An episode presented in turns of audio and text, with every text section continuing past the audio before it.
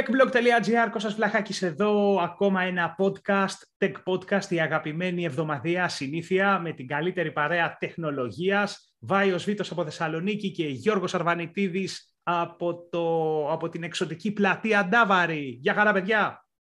Καλησπέρα σε όλους. Καλησπέρα. Τι είναι αυτό το, το, το Ντάβαρη, αυτό τι ήταν, δεν το, εμείς δεν ξέρουμε, είμαστε απαλού. Πες, είναι αθηναϊκό αυτό, δεν τα ξέρεις εσύ αυτά, άστα. Πού είναι αυτό ρε, πού, πού, είναι, ναι. πού είναι τούτο; Πού είναι τούτο. Στο παλιό φάληρο είναι, στο παλιό φάληρο. Α, πα... α, παλαιό φάληρο ξέρω, παλαιό φάληρο γνωρίζω καλά. λοιπόν, είναι λαϊκή περιοχή το παλιό φάληρο. Είμαστε, είμαστε, ναι, είμαστε από παλιά εδώ ναι, ναι. πέρα. Λοιπόν, Πυλοφόροι όλη τη μέρα έχετε. Βλέπω, έχουν μπαντάρι. Ε, ναι, εντάξει, και, και τώρα break κάνουμε ρε, από την οικοδομή για το podcast. λοιπόν, ε, ακόμα μία εκπομπή, δεύτερη σεζόν, τρίτο επεισόδιο, κάθε πέμπτη 10 η ώρα το βράδυ. Ε, στο YouTube αλλά και σε όλες τις πλατφόρμες podcast μας ακούτε. Προσπαθούμε να έχουμε καλή ποιότητα και στον ήχο μας για να είναι ευχάριστο στα αυτιά σας το podcast αλλά και ό,τι καταφέρνουμε εδώ μέσα από το Zoom ε, και βγάζουμε την εικόνα στο YouTube. Ε, πλούσια η επικαιρότητα και αυτή την εβδομάδα. Να πω στους φίλους που είχαν συνηθίσει ίσως τις δύο προηγούμενες εκπομπές ότι δεν έχουμε καρτούλα να αξίσουμε σε αυτή την εκπομπή. Ε, τα αξίσουμε κάτι άλλο αυτή. τα, Lidl, τα Lidl δεν δέησαν να έχουν καρτούλες ούτε Google Play ούτε iTunes αυτή τη φορά. Όχι, όλο το απόθεμα είναι αυτά. Ναι, τα Lidl το ξύνουν μόνα τους αυτή τη βδομάδα. κάπως έτσι, κάπως έτσι. Ε, οπότε, παιδιά, μπορείτε ελεύθερα να πατήσετε, ε, να φύγετε, να μην δείτε την εκπομπή ή να την ακούσετε. Πάντως, εμείς θα μείνουμε εδώ πέρα για τα επόμενα 50 λεπτά με μία ώρα. Και... Δεν θα κληρώσεις το iPhone που σου ήρθε; Το iPhone 13 Pro Max. όχι, όχι, όχι. όχι. Μείνετε, μείνετε μέχρι το τέλος για να μάθετε αν ο Κώστας θα κληρώσει το iPhone 13 Max. ναι, αυτό θα ήταν εντάξει. Αυτό, φίλε, όχι μόνο σε podcast. Αυτό, αυτό έπρεπε στη ε, Ευαγγελάτο Στεφανίδου να το κάνω sponsored. Λοιπόν, ε, πάμε να ξεκινήσουμε, παιδιά, με iPhone 13 και συγκεκριμένα με το Pro. Ε, βγήκανε τα αποτελέσματα από το DxO Mark. Ο Βάιος μου δώσε μια πολύ ωραία πάσα. Να πω, παιδιά, ότι από την Δευτέρα προχθές το έχω στα χέρια μου. Ε, το, το 13 Pro Max, το χρώμα Sierra Blue, το δοκιμάζω. Γελάει ο Βάιος, γιατί όμως... Γιατί είπες τη Δευτέρα το έχω στα χέρια μου και πριν προλάβεις να πεις για το iPhone, πήγε αλλού το μυαλό μου. και λέω τόσες μέρες. Τι έχω κάνει, ε; Λοιπόν, ναι, ε, έχω περάσει φανταστικά, το έχω εξαντλήσει βάει το iPhone 13 Pro Max. Ε, ε, σήμερα ήταν η πρώτη μέρα που ξεκίνησα να τραβάω πλανάκια, μάκρο κοντινά, πολύ κοντινά, μάκρο πλάνα και εύχομαι την επόμενη εβδομάδα το review να είναι έτοιμο. Λοιπόν, ε, όμως νωρίτερα ε, και πριν περιμένετε τι θα πω εγώ στο βίντεο και τι θα δω με τις φωτογραφικές ικανότητες του κινητού και τις βιντεοληπτικές, ε, βγήκε, πρόκαμε, πρόκαμε το DxO Mark, αυτή η δημοφιλής ε, ιστοσελίδα δεν είναι κάποιος οργανισμός ή κάποια εταιρεία ε, ξέρετε, ε, πώς να το πω, αντι, αντικειμενική, ενώ που να ορίζεται από κάποιους νόμους ή κάτι άλλο. Είναι μια εταιρεία η οποία εδώ και αρκετά χρόνια, πολύ περισσότερα από όσο ε, ξέρουν, υπάρχουν τα smartphone, ε, έκανε, βαθμολογούσε ε, φωτογραφικές μηχανές, φακούς ε, και, άλλα, και άλλους αισθητήρες ε, φωτός.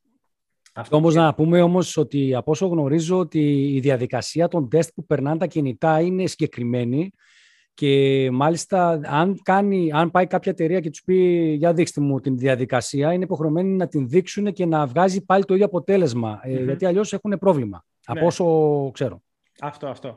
Ε, ναι, εντάξει, θέλω να πω ρε παιδί μου ότι σε όλα αυτά όπως ας πούμε και τα βραβεία Asia πήρε βραβείο Asia το DxO ναι, Mark το έβγαλε πρώτος. Δηλαδή, θέλω να πω, δεν έχω κάποια στοιχεία ότι μπορεί να γίνονται μαγειρέματα, αλλά καταλαβαίνουμε όλοι ότι.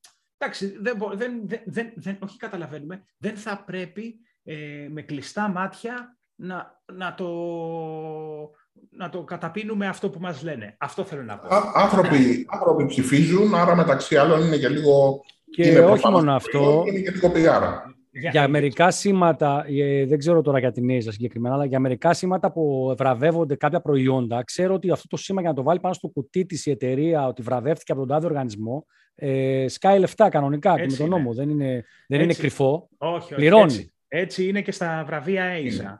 Και ναι. Ε, είναι μια πολύ μεγάλη ιστορία. Δεν, δεν, είμαι, δεν είμαι μέλος, αλλά έχω ζήσει από κοντά ε, όλη αυτή τη φάση και με, τις, ε, και με κάποια ταξίδια που έχω κάνει όπου υπήρχαν ε, κάθε φορά μέλη της ΣΕΙΖΑ. Τέλος πάντων, τους θέλουν οι εταιρείες να τα καλοπιάνουν τα μέλη τους ε, και δεν σας κρύβω, άμα δείτε και από την μοιρασιά των βραβείων κάθε χρόνο, είναι παίρνει ο ένας, ο, ένα, ο άλλος κάτι. Όλοι ευχαριστημένοι. Όλοι ευχαριστημένοι. Όλοι ευχαριστημένοι. Λοιπόν, λοιπόν βραβεύουμε ε... καλύτερο speaker για σήμερα τον Κώστα και με ένα καλύτερη εμφάνιση βίντεο ο Γιώργος πιο, καλές, πιο καλά σχόλια. Είμαστε όλοι ευχαριστημένοι. Αυτό. Είμαστε happy. Είμαστε happy. Πήραμε όλοι ένα βραβείο.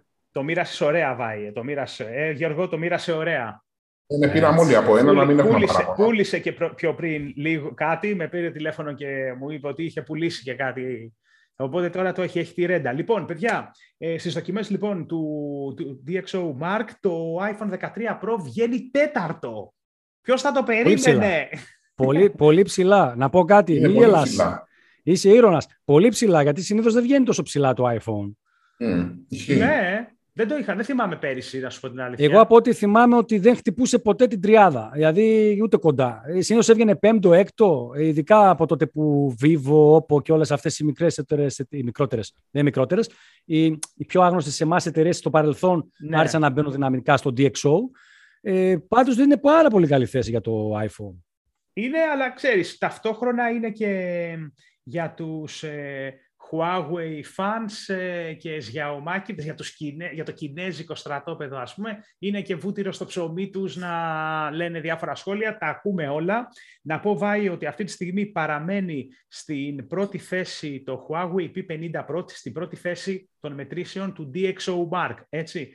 Ε, στη δεύτερη θέση είναι Xiaomi Mi 11 Ultra, το έχουμε δοκιμάσει, και στην τρίτη Huawei Mate 40 Pro Plus το τουμπανιάρικο, το περσινό το μοντέλο που εντάξει βγήκε σε ελάχιστα ελάχιστα μοντέλα. Να, να κάνω ένα σχόλιο για, αυτή τη, για το DxO εδώ.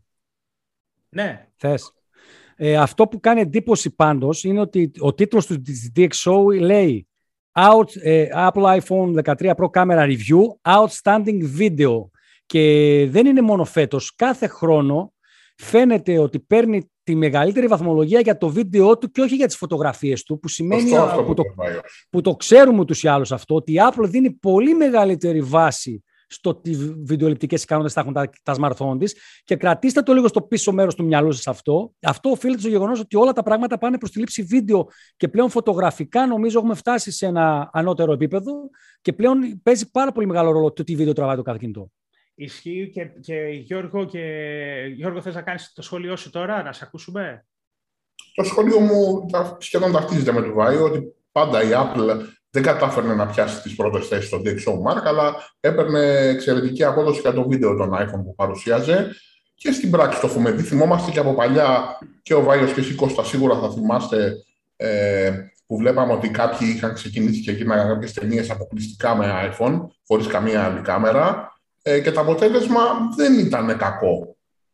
Εγώ να πω εδώ που λέω Γιώργος μια παρένθεση ότι ένας μου γράψει σε σχόλιο για το iPhone 13 ε, ότι σε βάφτιση τον έσωσε. Ε, προφανώς μιλάμε για επαγγελματία φωτογράφο που κάποιο πρόβλημα είχε με την βασική του κάμερα και ε, χρησιμοποίησε το iPhone για να σωθεί. Ε, το iPhone 12 νομίζω. Το, ναι, αυτό ήθελα να σε διορθώσω. Αν, ναι. okay. Ναι, σημαντικό. Ακούστε, παιδιά, τι γίνεται. Ε, και εγώ ακούω δεξιά-αριστερά, πάντα σέβομαι και ακούω και βαθμολογίες και οργανισμών, εταιριών, ε, ιδιωτών κτλ. Ε, πραγματικά, οι, οι βιντεοληπτικές ικανότητες του 13 Pro Max δεν είμαι, δεν είμαι αυτή τη στιγμή σε θέση να ξέρω πόσο βελτιωμένες είναι σε σχέση με τις πολύ καλές που είχε πέρυσι το 12 Pro και Pro Max, αλλά πραγματικά, παιδιά, το βίντεο που τραβάει το κινητό είναι απίστευτο.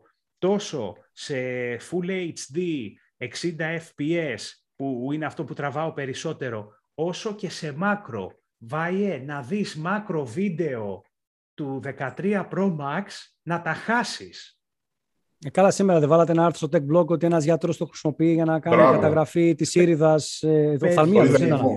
Παιδιά, το μάκρο του στο βίντεο είναι πεντακάθαρο. Απλά ε, αυτό που έχω παρατηρήσει είναι ότι επειδή η εναλλαγή μπαίνει από αισθητήρα σε αισθητήρα, όταν το πλησιάζεις, δηλαδή άμα ξεκινήσεις το μάκρο σου και έχεις πατήσει να κάνει την εστίαση, ξεκινάει κανονικά. Αλλά άμα από μακριά αρχίσεις να πλησιάζεις, να πλησιάζεις το θέμα και το φτάσεις πάρα πολύ κοντά, παραμένει θολό. Και άμα πατήσεις πάνω να εστιάσει, μετακινείται το κάδρο. Γιατί ξεκινάει όλος αισθητήρας.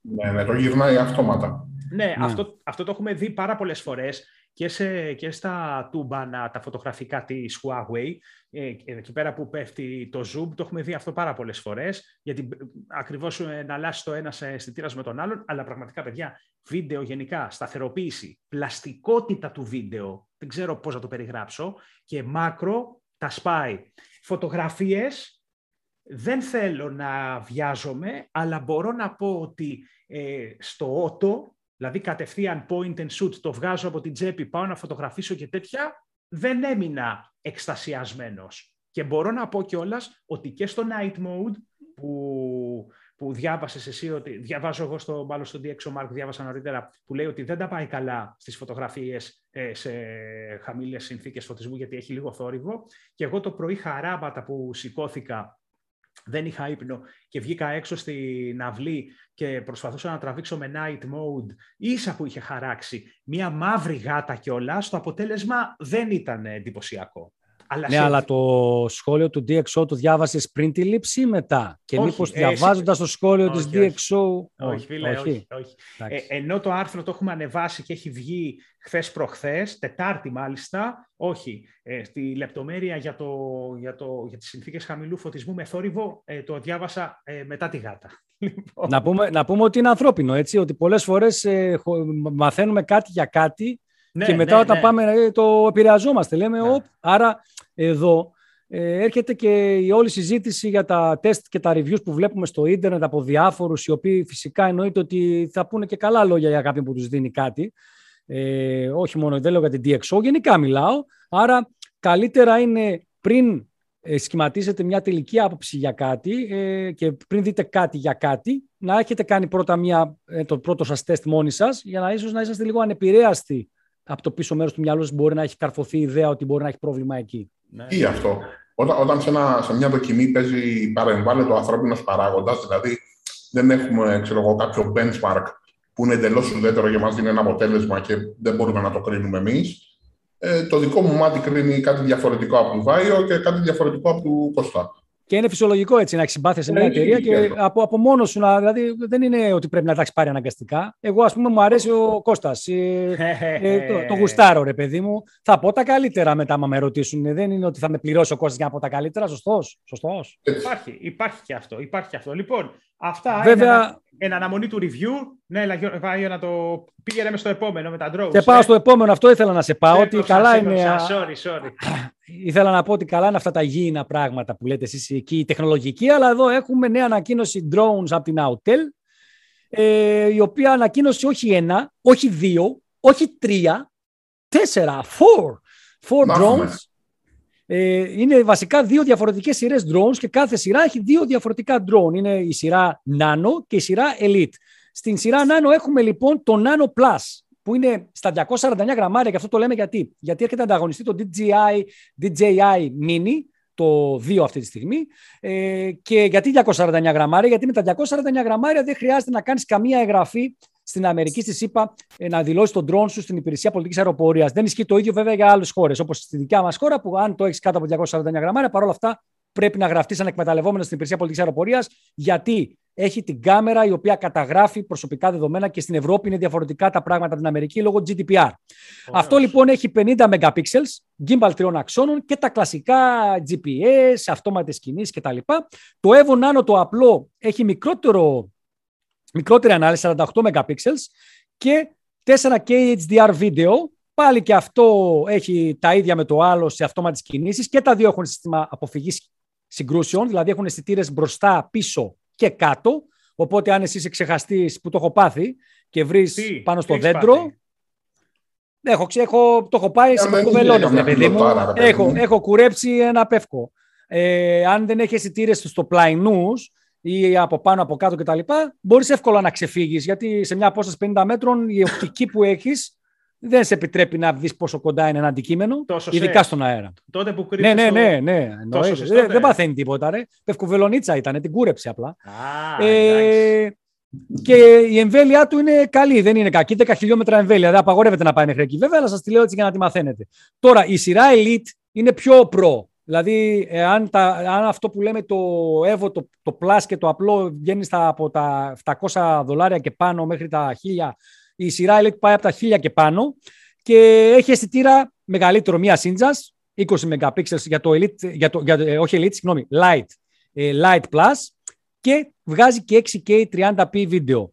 Εδώ να πούμε ότι σε μια, ίσως θα έλεγα πρωτιά, δεν το έχουμε δει πάντως πολύ συχνά, έχει μεταβλητό διάφραγμα από F2.8 μέχρι F11 που δεν έχουν πολλές συσκευές, ούτε τα smartphone έχουν.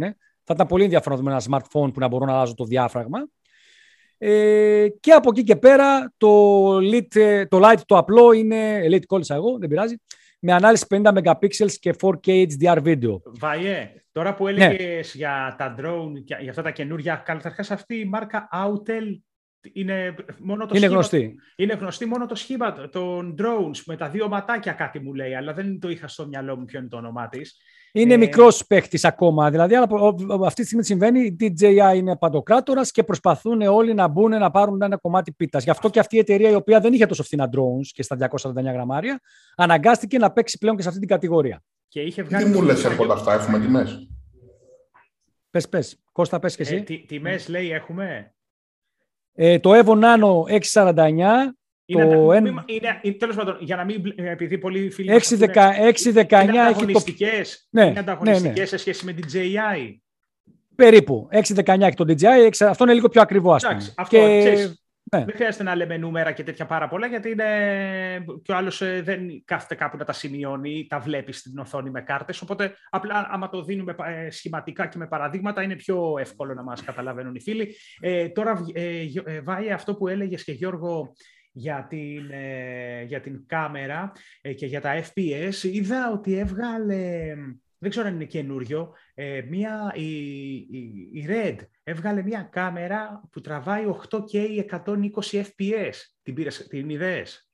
Ναι, η Red έχει ανακοίνωση εδώ και καιρό. καιρό. Δηλαδή, φέτος ήταν, πριν ένα πόσο, δεν ξέρω θυμάμαι πώς το Πώς λέγεται αυτή; Ε, η Red είναι μια εταιρεία όμως, ναι. προσοχή έτσι, κινηματογραφικών καμερών. Δεν σχετίζεται με τις απλές κάμερες που θα αγοράσουμε, ακόμα και οι επαγγελματίες που ασχολούμαστε στον χώρο. Δηλαδή, αυτές μιλάμε τώρα για κάμερες χιλιάδων ευρώ που είναι, είναι για κινηματογραφικές παραγωγές. Σκέψου ότι την τζίμπησε ο MKHB, ε.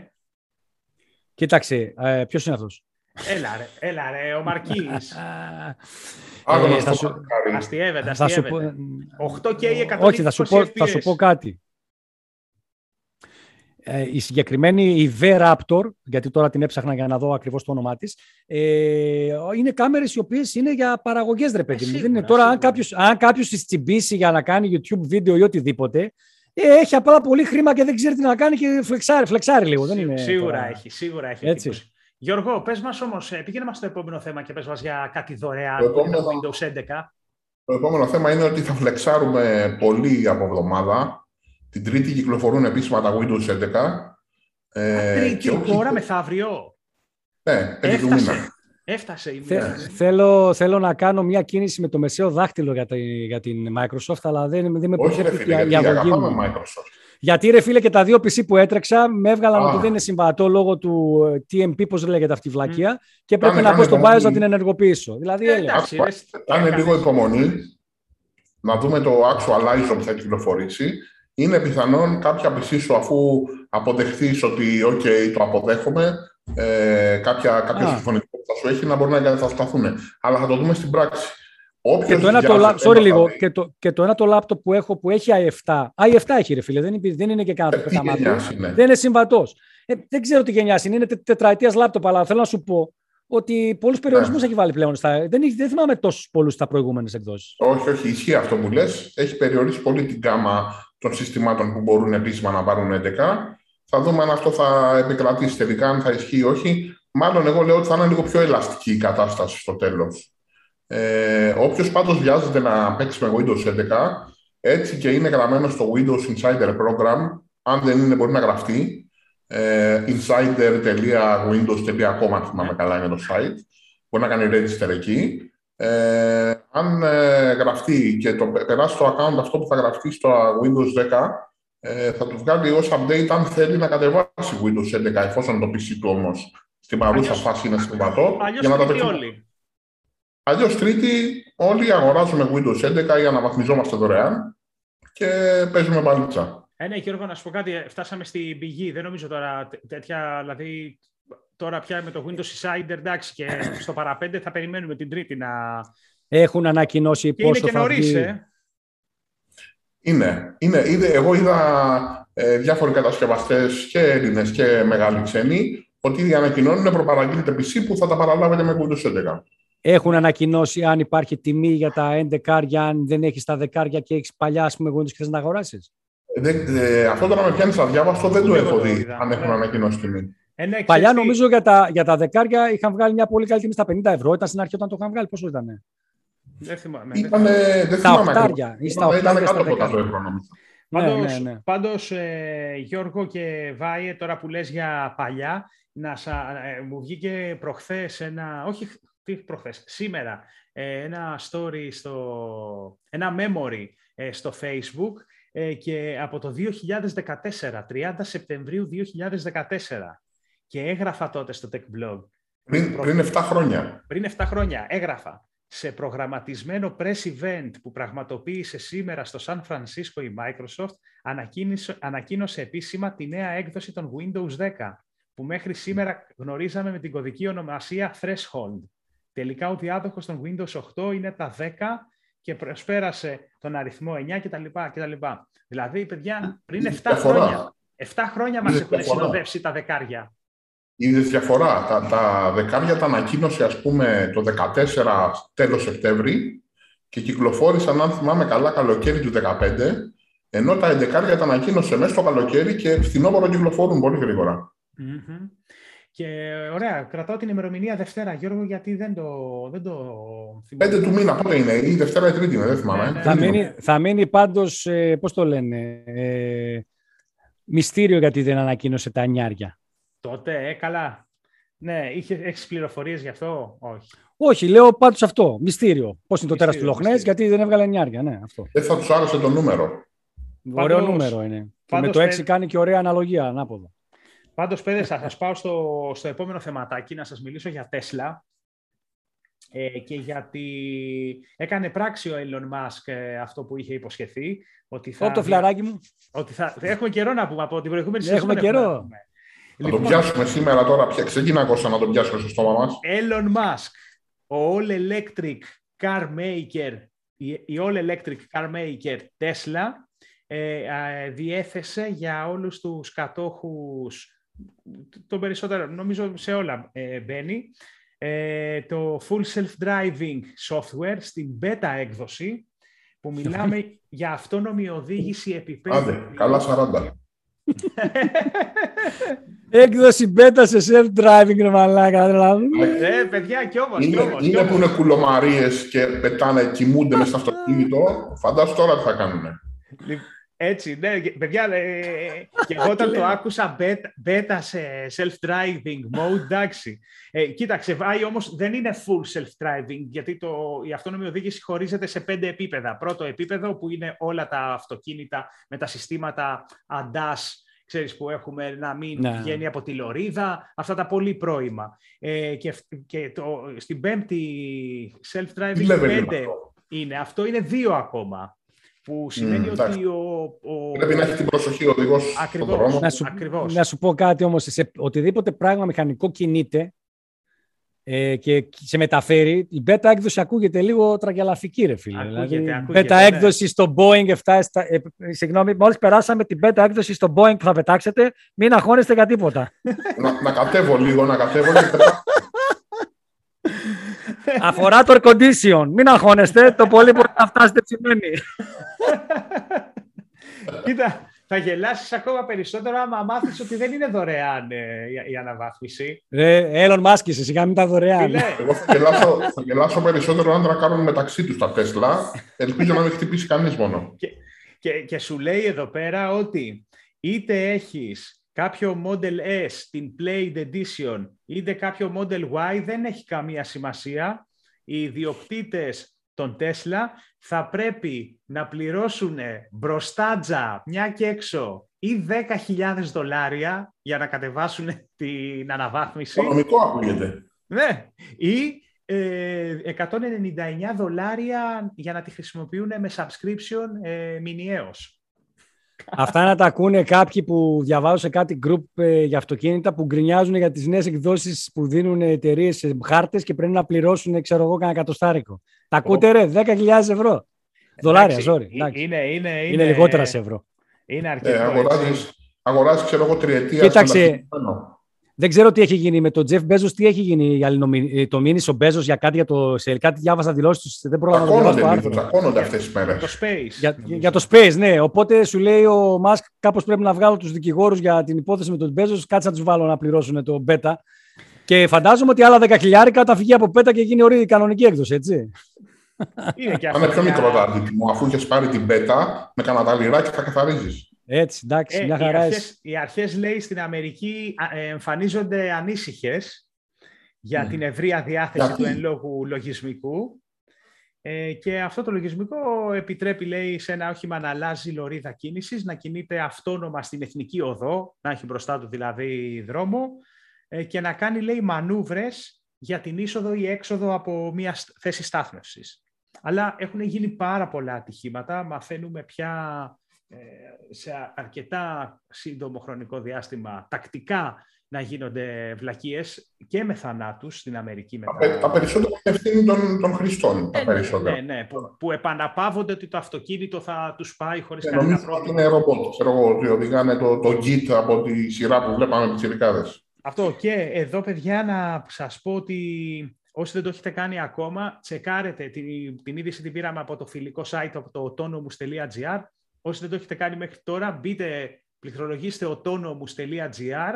Έχουμε κλείσει πέντε χρόνια με το site που ανεβάζουμε για τεχνολογία στο αυτοκίνητο. Πέντε ολόκληρα χρόνια, ηλεκτρικά αυτοκίνητα, ε, connected cars, διασυνδεδεμένα, έξυπνες πόλεις και αυτόνομη οδήγηση. Μπείτε, έχουμε και πού τα είδαμε όλα αυτά μαζί; Ε, πού; Την Κυριακή, πού τα είδαμε; Α, ναι, ναι, ναι. Θες να το πούμε αυτό τώρα; πάμε, πάμε να το πούμε. Ε, μπαίνετε λοιπόν autonomous.gr ε, δείτε το redesign. Έχουμε πολύ... Ωραίο, ωραίο, ωραίο. Εγκρίνω. Πολύ ωραίο. Πολύ, πολύ professional. Πολύ, ωραίο. professional το autonomous για, να, για καθημερινή ενημέρωση σε ό,τι αφορά την τεχνολογία στο αυτοκίνητο. Και πολύ καλά ο Γιώργος μου έδωσε την πάσα να πω ότι επίσης την Κυριακή που μας πέρασε, τώρα πριν ε, πέντε μέρες, έξι, βρεθήκαμε στην πλατεία Κοτζιά, στο κέντρο της Αθήνας, ε, στην τέταρτη συνάντηση ε, ιδιοκτητών ηλεκτρικών οχημάτων και φίλων της, της ε, ηλεκτροκίνησης. Το autonomous.gr είναι, ένας, είναι ο βασικός διοργανωτής αυτής της, ε, αυτού του event, του τέταρτου κατά σειρά. Είχαμε ξεκινήσει πριν τέσσερα χρόνια στην πλατεία νερού στο Παλαιό Φάληρο ε, και είχαν μαζευτεί σκούτερ και ε, πατίνια. τη δεύτερη είχε χρονιά, δύο-τρία αυτοκίνητα. Είχε εκείνα τα μικρά, τα Εκοκάρ ναι. και Μπράβο. κάποιες ε, εκτός μάρκες δεύτερες, τρίτες. Και παιδιά, σε, σε αυτή τη συνάντηση προχθές έγινε ο χαμός. Είχαμε πάρει με όλες τις επισημότητες άδεια από το, από το Δήμαρχο, από το Δήμο Αθηναίων και είχαμε την πλατεία Κοτζιά δικιά μας και παιδιά μαζευτήκαν γύρω στα 35 αυτοκίνητα, 15 εκ των οποίων ήταν Τέσλα. Έγινε χαμός. Σαρώσαμε stay tuned για την επόμενη. Είναι μια ολόκληρη χρονιά. Γίνονται ενδιάμεσα μέσα στη χρονιά ιβεντάκια. Πάντως stay tuned γιατί του χρόνου μέσα στο Σεπτέμβριο θα κάνουμε κάτι πολύ μεγάλο με αυτή τη συνάντηση. autonomous.gr. Μπείτε για να ενημερώνεστε από εκεί. Λέγε Βιτό. Τι να πω, πάμε πάλι όμως στον αέρα, γιατί μας προσγειώνεται συνέχεια. Εγώ προσπαθώ να μας κρατήσω ψηλά ρε, το ηθικό στον αέρα. Λοιπόν, η Amazon ανακέχε, η Amazon ανακοίνωσε διάφορα πραγματάκια. Ένα από αυτά είναι το... Περίμενε, να το πω σωστά γιατί είναι Ring Always Home Cam. Και τι είναι αυτό, είναι ένα drone κάμερα ασφαλείας. Ε, άμα το δείτε είναι πολύ περίεργο στο κομμάτι της κατασκευής. Είναι σαν ένα κουτί από αυτά τα κουτιά που βάζουμε μέσα αντικείμενα και λες και έχει από πάνω το καπάκι που είναι με το από κάτω που είναι σαν βραστήρας. Ε, Σαν βραστήρας είναι, φίλε. Σαν το, το βάζω μέσα για να βράσω το νερό. Λοιπόν, Πού μπαίνουμε ε, να το δούμε αυτό; Ε, πείτε στις Amazon τα μέσα όλα παντού. στο... Εννοώ, ε, στην αυτό ρε, δεν παίρνει ούτε μια πάσα, δεν παίρνει ρε. Έφυγε out την μπάλα ρε. Λοιπόν, λοιπόν, το βλέπω τώρα, ωραίο. Η, η λογική του πάντως είναι ότι δεν χρειάζεται να εγκαταστήσω κάμερες ασφαλείας στο σπίτι και να τρυπάω τείχους και χαζομάρες. Αυτό το πραγματάκι το έχω. Όταν διαπιστώσει ότι είναι συνδέεται με το συναγερμό της ε, Ring, που είναι μια εταιρεία που έχει εξαγοραστεί από την Amazon, έτσι. Ε, όταν λοιπόν ε, δια... κάποιος ανοίξει το σπίτι και χτυπήσει το συναγερμός, σηκώνεται αυτό από τη βάση του και πηγαίνει να ελέγξει τι γίνεται. Και αν είναι και βράδυ, ρίχνει και ένα φωτάκι πάνω. Ε, και από εκεί και πέρα, αν θες στο, στο σπίτι σου να δεις τι γίνεται, μπαίνεις με την εφαρμογή, σηκώνεις τον drone, πετάς.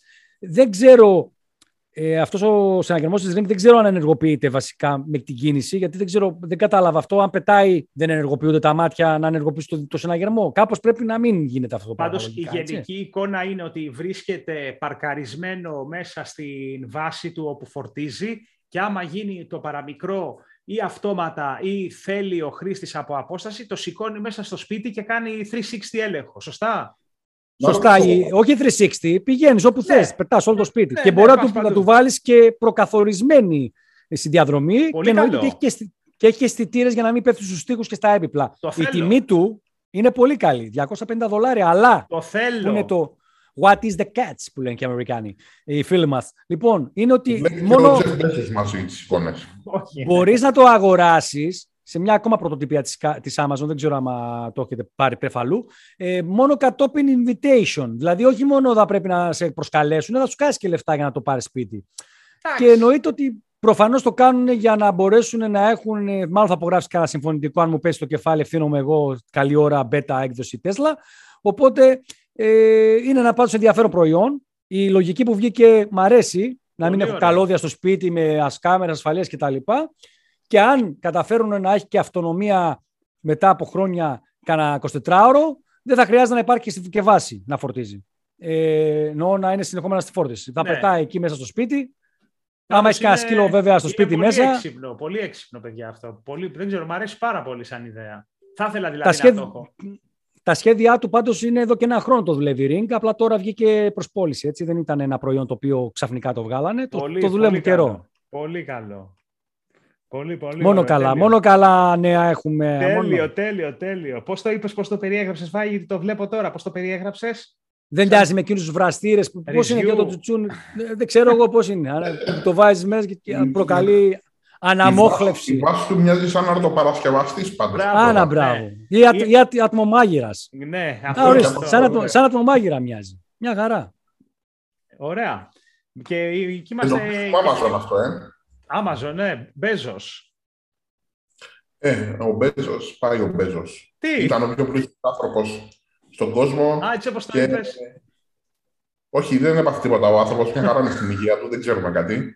Απλά δεν είναι πλέον ο πιο πλούσιος άνθρωπος στον κόσμο. Έλα, Έπεσε, έχασε λεφτά παιδιά, φτώχεια καταραμένη, είναι κάπου στα 199 δις η περιουσία του, δολάρια. Τον πέρασε ποιος και είναι πρώτος. Ο φίλος του Βάιου, ο Έλλον Μάσκ.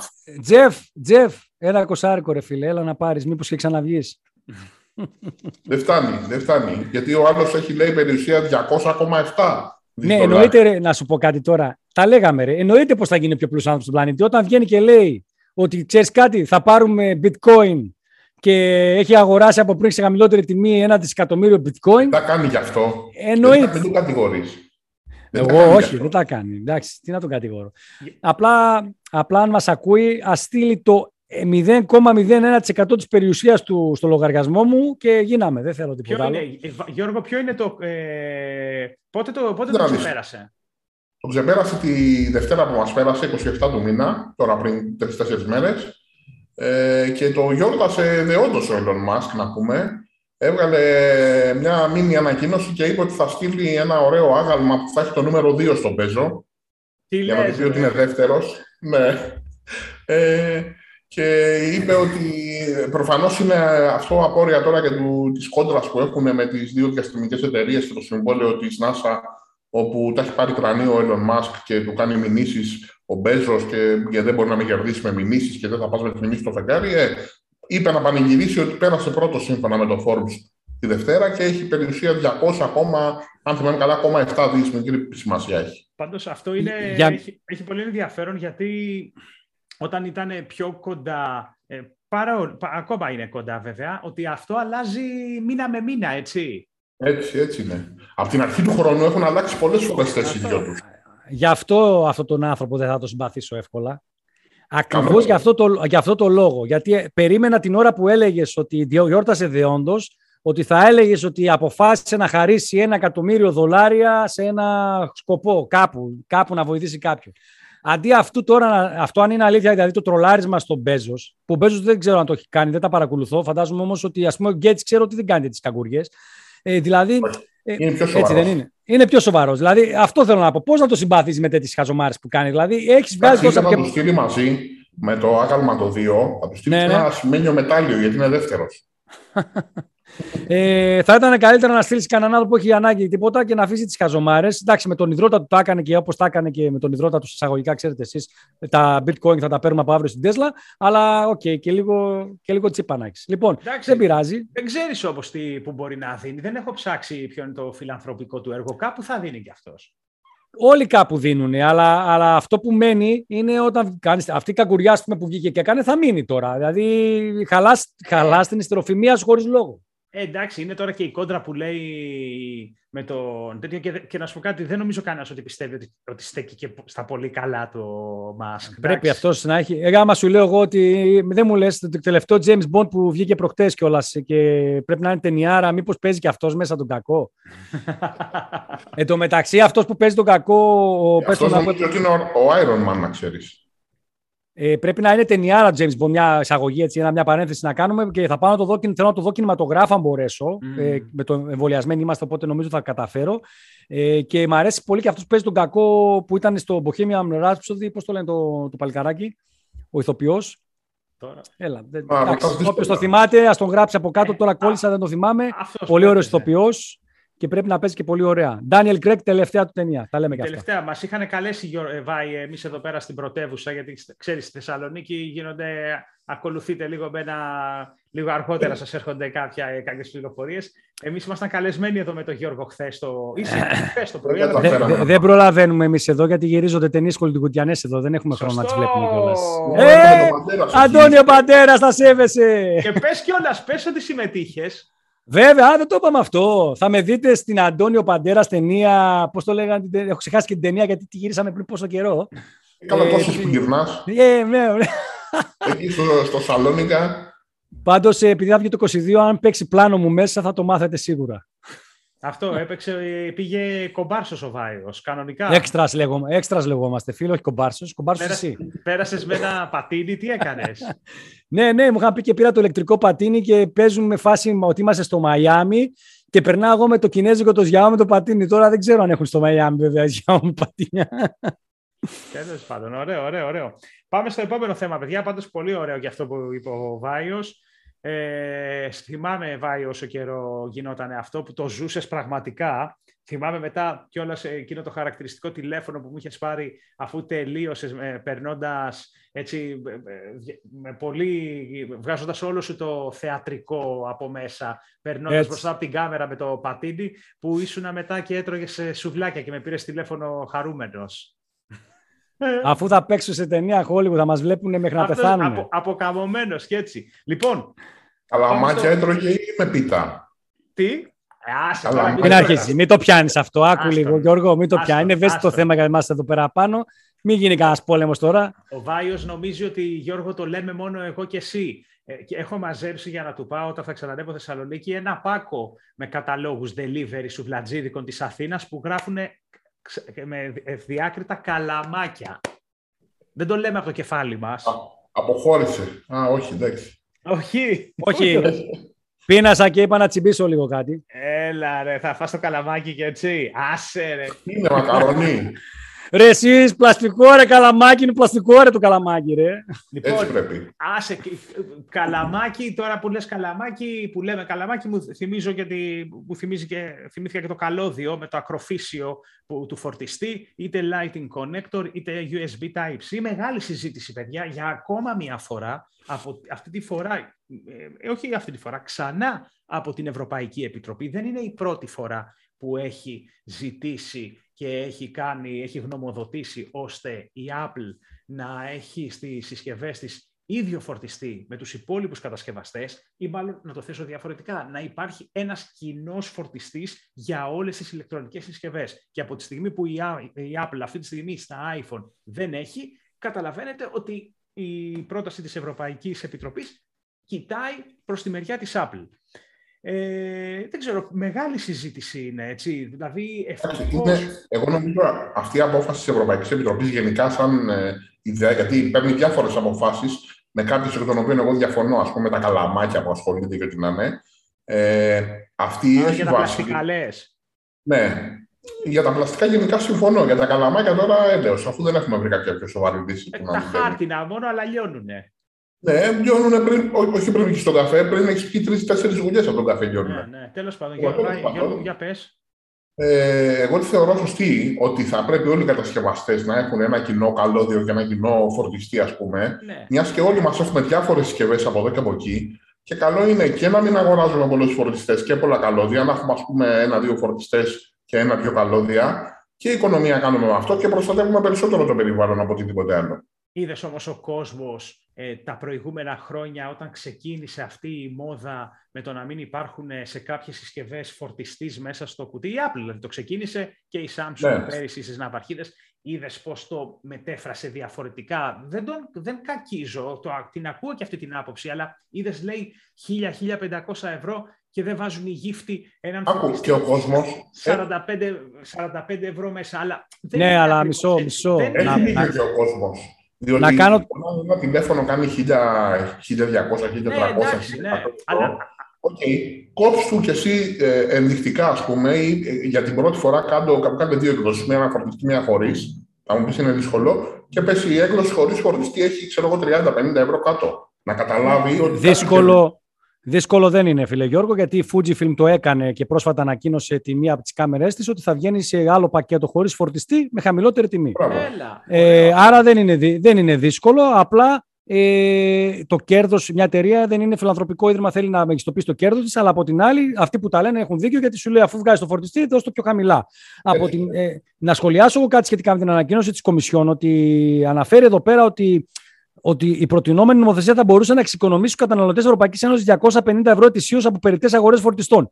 Από πού και που βγαίνει αυτό το συμπέρασμα, εγώ δεν καταλαβαίνω. Δηλαδή, σημαίνει ναι, ότι αυτό, θα είναι πιο φθηνές οι συσκευές που δεν θα έχουν φορτιστεί και θα γλιτώνουμε από εκεί τα 250 ευρώ. Όχι, το ότι, δεν θα, όχι, το ότι δεν θα αγοράζει φορτιστή γιατί θα παραμείνουν λογικά ίδιες οι τιμές, χωρίς έκπτωση. Για 250 ευρώ σε φορτιστές είναι πολύ φορτιστές. Ναι, είναι πολύ φορτιστές, ρε φίλε. Δηλαδή, ποιος παίρνει; Τώρα ένας καλός φορτιστής θα έχει φορτιστής να κάνει 50-60 ευρώ. Πόσο να κάνει παραπάνω; Κοίταξε, Γιώργο, ε, Βάιε, όταν πριν φέτος, νομίζω το είχαμε πει εδώ πέρα, παρακολούθησα ένα.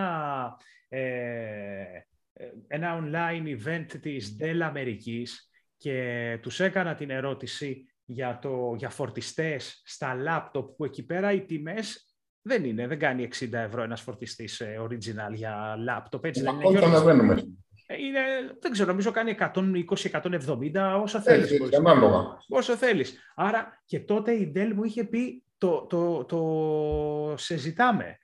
Δηλαδή το, υπάρχει περίπτωση να, έρθει, να, να, αρχίσουν να μην βγαίνουν εσωριδών ε, συσκευές χωρίς φορτιστή. Άρα ίσως γι' αυτό το 250 μπορεί να πηγαίνει εκεί πέρα. Πολύ μου φαίνεται κιόλας. Μία εξήγηση δίνω. Εντάξει, πάντως ε, καλή κίνηση από, την άποψη αυτή, αλλά κακή κίνηση από το να τους υποχρεώσει να μην τον έχουν καθόλου το φορτιστή μέσα.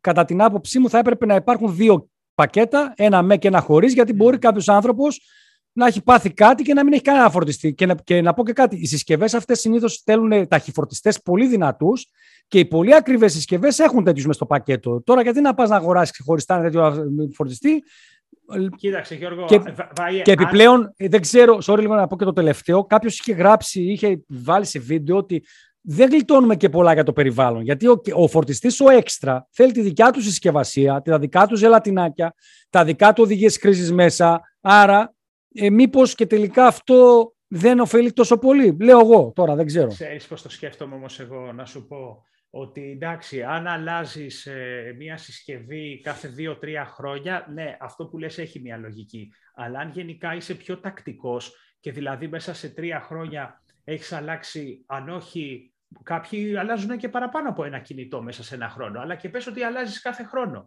Δεν έχει προλάβει τόσο πολύ να, να φύγει η τεχνολογία φόρτισης για να πεις ότι θα έχεις τρεις συσκευές, τρεις τούμπανο, 65 βάτ φορτιστές. Δηλαδή, σου κάνει και ο ένας. Εντάξει, πάντως τώρα ποιος αλλάζει; Δίνοντάς το πιο φτηνά.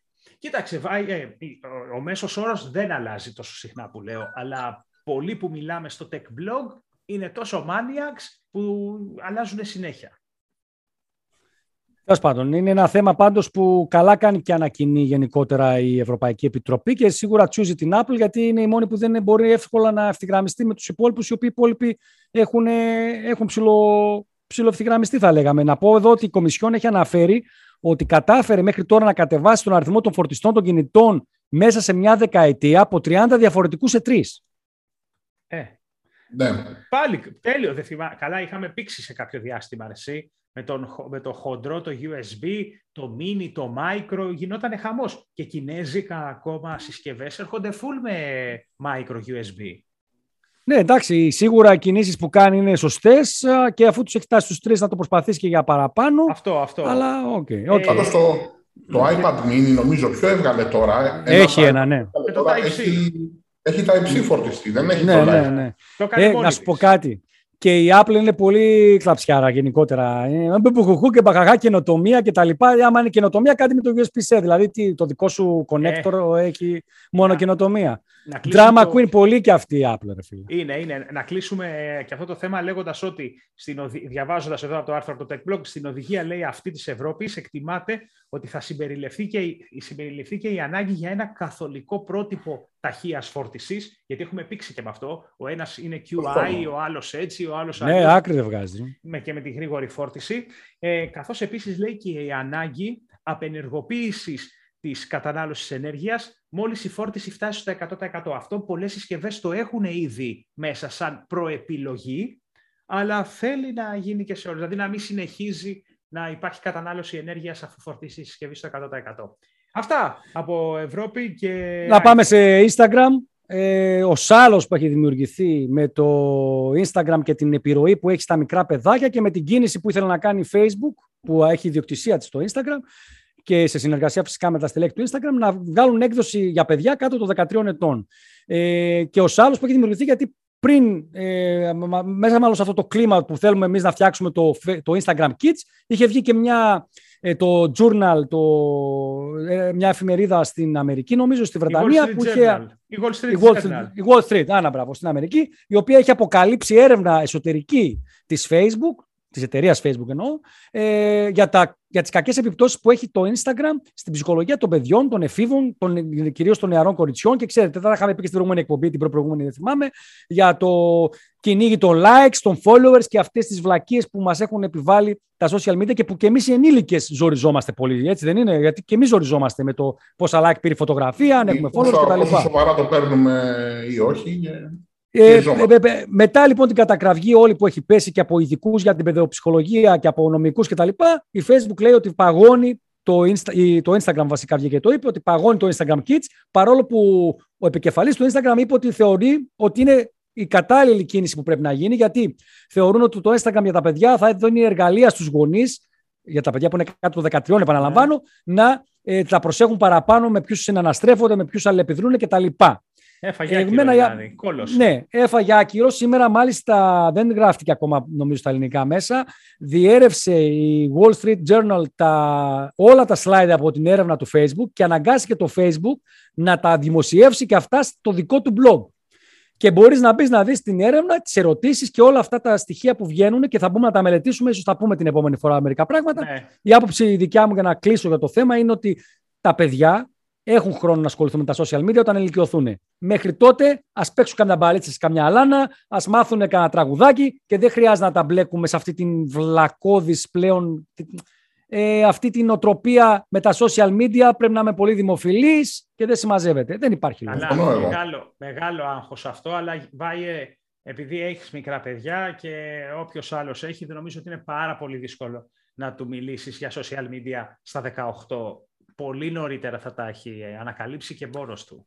Συμφωνώ, ρε παιδί μου, και στα 14, αν θέλει να έχει social media το παιδί, δεν είναι καλό να τον αποτρέπεις και να του τα απαγορεύσεις, γιατί θα φέρει αντίθετα αποτελέσματα. Τα ξέρετε τι θα κάνει. Θα του κάνει κρυφά μετά. Αλλά το θέμα είναι ότι πρέπει να, του, πρέπει να εξηγήσουμε και στα παιδιά, όπως καμιά φορά το λέμε και σε εμάς, ότι και μια φωτογραφία σου, άμα δεν πάρει και 200 like και άμα δεν έχει και 10.000 followers, ναι, δεν έγινε και τίποτα. Μιλάς για αυτό το ναι, δεν Μιλάω για την κοινωνική πίεση που ασκείται ναι, στο ναι, να ναι. έχεις social media δυνατά. Και τα ξέρουμε όσοι ασχολούμαστε με τα social media και έχουμε και επιχειρήσεις που βασίζονται στα social media ότι είναι μεγάλο το άγχος. Εμείς που είμαστε ενήλικες, έτσι.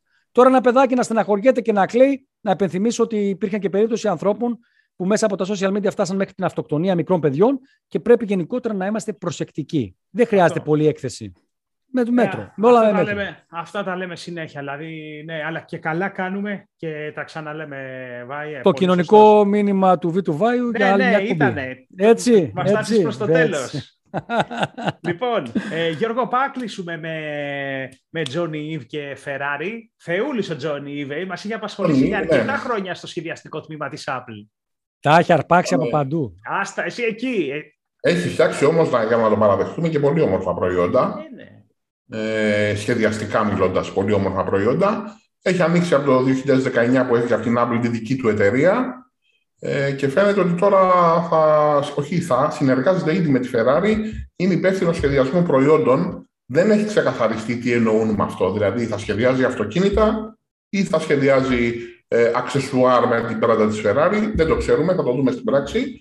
Ε, θεωρώ πάντως ότι σε κάθε περίπτωση, ακόμα και σε αυτοκίνητα, ε, θα δούμε κάτι όμορφο από τον Τζονί. Έχει ταλέντο ο άνθρωπος. Ε, Να πω εδώ ναι. για όσοι δεν το ξέρουν ότι έχει συνεργαστεί και με τη Leica, τη φωτογραφική. Αυτό έψαχνα τώρα να δω, δεν θυμόμουν. Και μάλιστα ε, η Leica M που είχε σχεδιάσει είχε πουληθεί προς 1,8 εκατομμύρια δολάρια σε δημοπρασία που έγινε με σκοπό να μαζευτούν λεφτά για την καταπολέμηση του AIDS.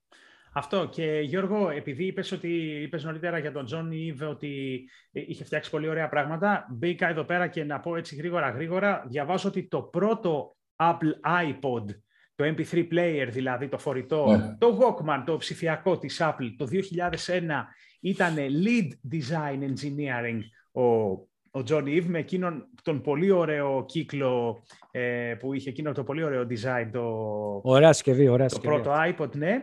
Μετά λέει ότι το, η πρώτη γενιά του iPhone ε, το, το form factor ε, του ήταν και αυτό ε, δίνεται στον Ive και επίσης ε, και σε ό,τι αφορά και το iPad και κάποια συσκευή iPad λέει ε, ήταν σε αυτόν, ήτανε, ο, ο, ο John Ive, να πούμε ότι ήταν ε, έμπιστος, ας πούμε, του Steve Jobs. Όταν ο Steve Jobs επέστρεψε στην Apple στα τέλη της δεκαετίας του 90, τον βρήκε εκεί τον John Eve, δεν ήταν lead designer, τον εμπιστεύτηκε ή είδε ότι είχε ταλέντο και τον, ε, προφανώς ο, ο Steve Jobs τον ε, ανέβασε στη θέση που ήταν και τον έχει δικαιώσει μέχρι, με όλη την πορεία που έκανε. Και, και, να πω ότι επειδή είχα το, αυτό το iPod που λες με το, με το κυκλάκι, αυτό το, αυτή η συσκευή ακόμα και σήμερα να έβγαινε θα ήταν επικαιρή. Θα ήταν δηλαδή τεχνολογικά, θα τέριαζε στην εποχή. Και το design ναι. του στέκεται.